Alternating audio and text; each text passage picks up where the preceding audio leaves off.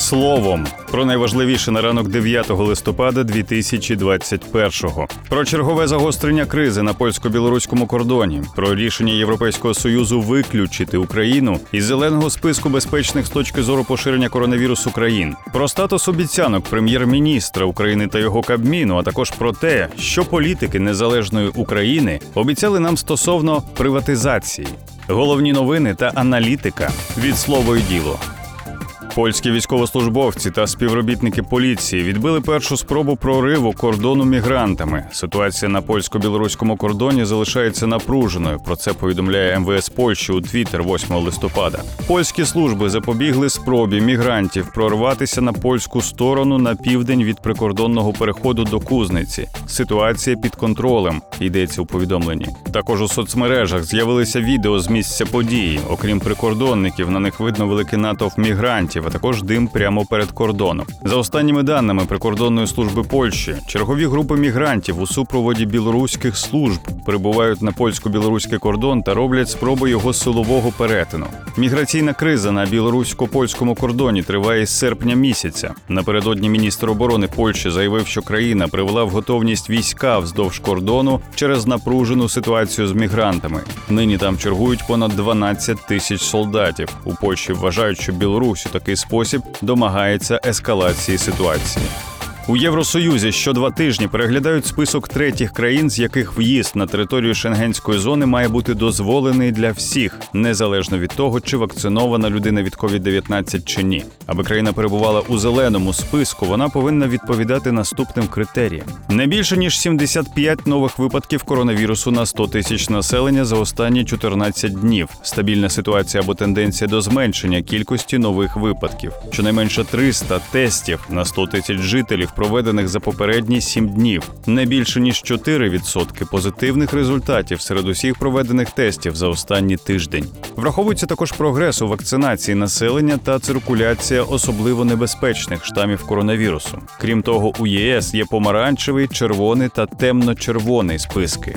До зеленого списку Україну включили у липні 2021 року. Вже у вересні, коли в Україні почала погіршуватися епідситуація, з'явилися побоювання, що незабаром нашу країну звідти можуть виключити. 30 серпня в ЄС скоротили перелік зелених країн, виключивши з нього Чорногорію, Косово та Північну Македонію. 9 вересня із зеленого списку вийшли Албанія, Сербія, Вірменія та Азербайджан. 23 вересня Боснія та Герцеговина, а також Молдова. І таким чином Україна залишалася у списку єдиною країною Східної Європи. 5 листопада стало відомо, що посли країн ЄС вирішили виключити Україну зі списку безпечних з точки зору поширення коронавірусу країн. Рішення ЄС при цьому має рекомендаційний характер для країн-членів. Після виключення України із зеленого списку ЄС тотального закриття кордонів Євросоюзу не буде. Це рекомендація, а фінальні рішення прийматимуть кожна окрема країна Європейського союзу. МЗС України активно працює з партнерами, щоб зберегти максимальну свободу подорожей для українців, наголосив міністр закордонних справ України Дмитро Кулеба. Більше про те, що може змінитися для українських туристів, які країни останнім часом посилили умови в'їзду для наших громадян, читайте у нашому аналітичному матеріалі на порталі.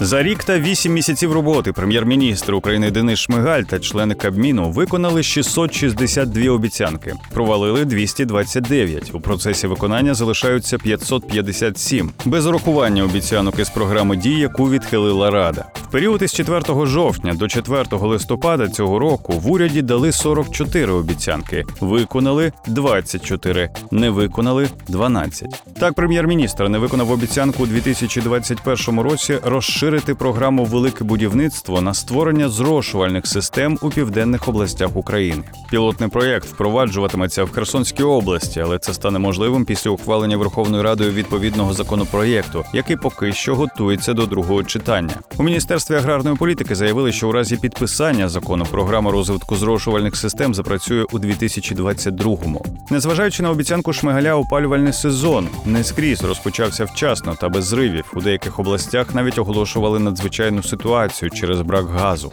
Міністр фінансів Сергій Марченко провалив обіцянку розробити зміни до держбюджету 2021, які передбачають збільшення суми виплат для підтримки фізичних осіб підприємців. Голова Мінсоцполітики Марина Лазебна так і не ініціювала запровадження спеціалізованої програми стажування у міністерствах та держустановах для фахівців з інвалідністю. Виконана прем'єрська обіцянка до 2022 року підвищити зарплати вчителям.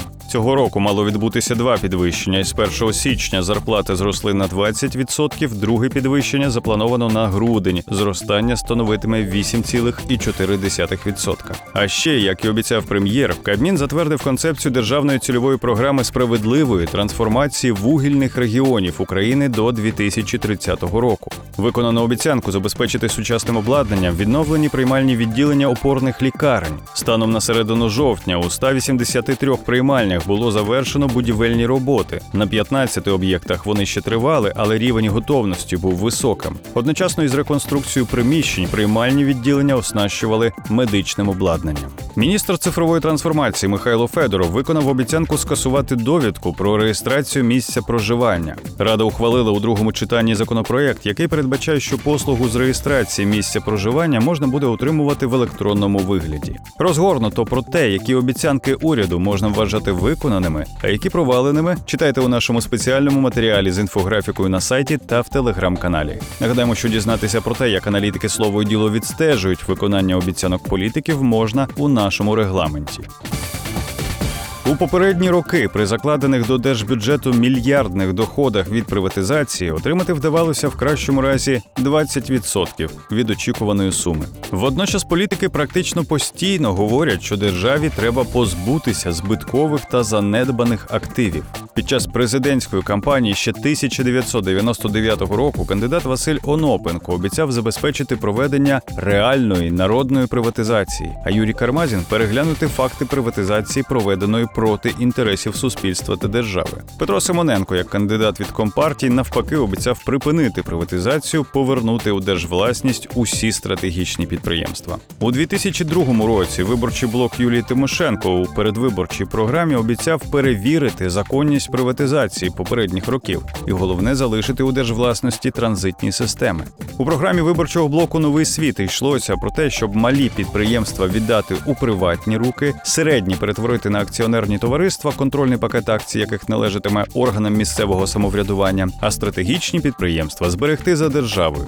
У 2004 році кандидати у президенти мали радикально різні погляди на долю державного майна.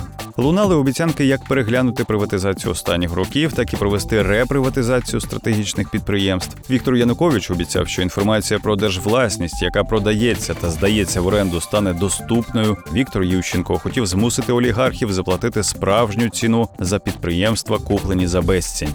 Під час передвиборчої кампанії у 2006 році у партії було більше обіцянок зберегти підприємства у державній власності. КПУ, як завжди, виступала за націоналізацію стратегічно важливих підприємств та проти передавання курортних та заповідних територій у приватні руки. Блок Наталії Вітренко тоді обіцяв націоналізувати стратегічні об'єкти, щоб держава контролювала паливно-енергетичний комплекс, транспорт, зв'язок, найбільші металургійні та хімічні підприємства. Володимир Литвин свого часу хотів повернути державі та передати у комунальну власність водоканали, електро та газові мережі, теплоцентралі, повернути у держвласність газові та нафтові сховища. Більш розгорнуто про те, що політики незалежної України обіцяли стосовно приватизації, читайте у нашому спецматеріалі на порталі. Більше цифр, більше фактів, матеріалів і аналітики знаходьте на слово діло.ua.